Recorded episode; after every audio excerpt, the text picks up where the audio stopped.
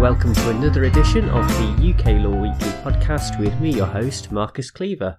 This week we're going to be looking at the Scottish case of AB and Her Majesty's Advocate. The citation for this case is 2017 UKSC 25.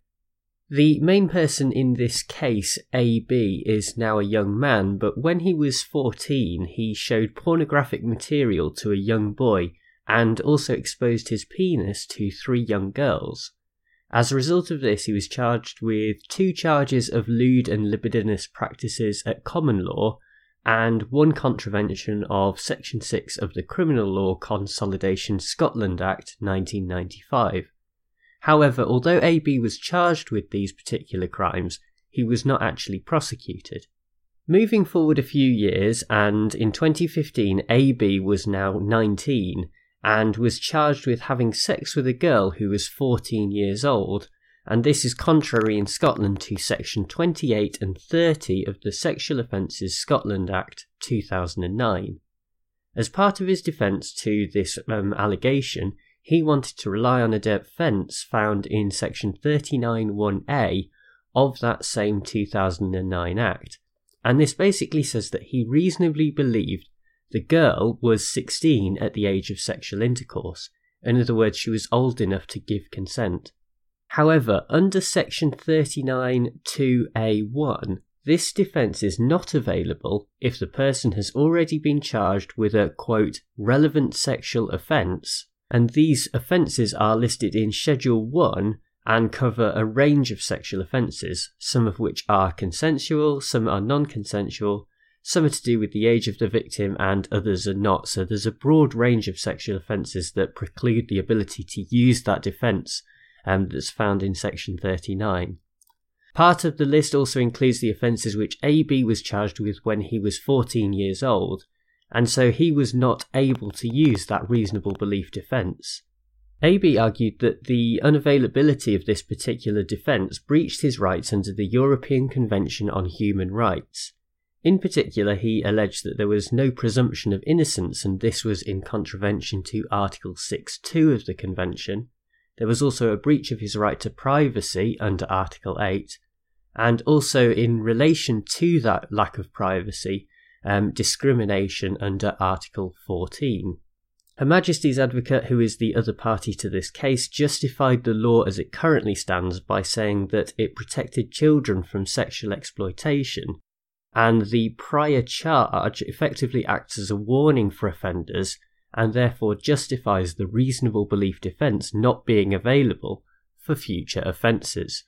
The case made its way through the Scottish legal system and then got to the Supreme Court, which is where we are picking it up today. The justices of the Supreme Court began by dismissing AB's appeal in relation to Article 6, the right to a fair trial. Under Section 39, there is still a presumption of innocence, and that's the key question here. There's still that presumption of innocence overall, and with respect to the reasonable belief defence, there is not an irrebuttable presumption, and effectively, what is happening in this circumstance is that there is the creation of a strict liability offence.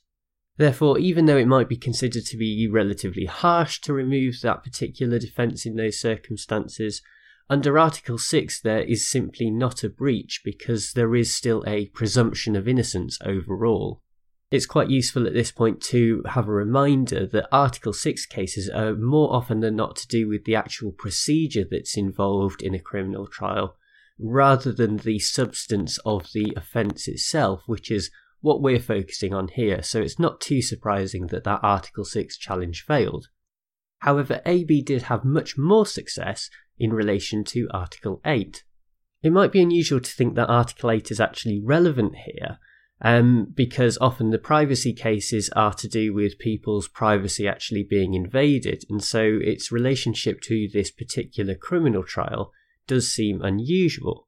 However, because the prosecution is relying on prior criminal charges, there is an impact on privacy, and so Article 8 is actually triggered.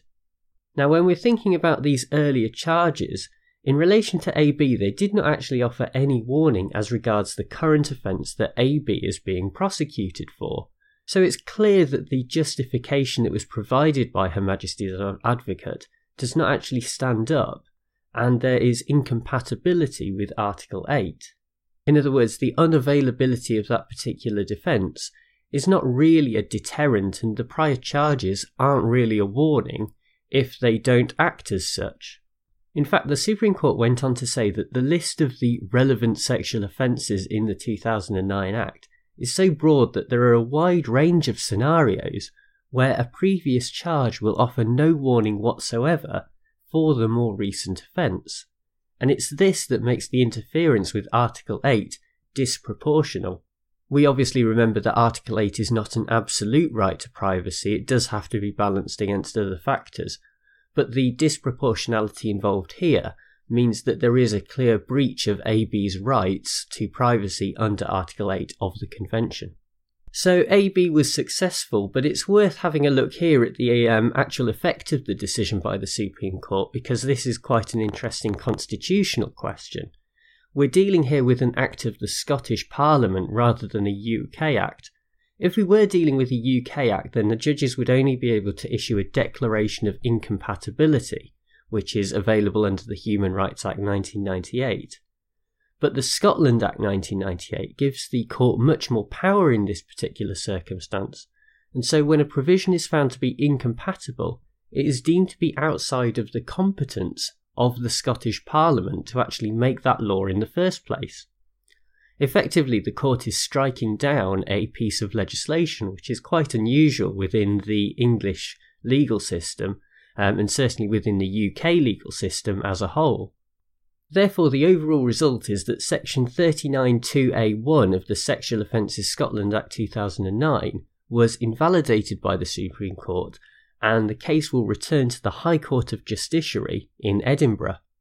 Overall, I think that we can say that this is probably a correct decision, as it seems a rather arbitrary way to decide if a defence is going to actually be available to a defendant, especially basing it on their previous charges, when those charges exist in such a wide range and might have nothing to do with that more recent offence, as the Supreme Court justices discussed.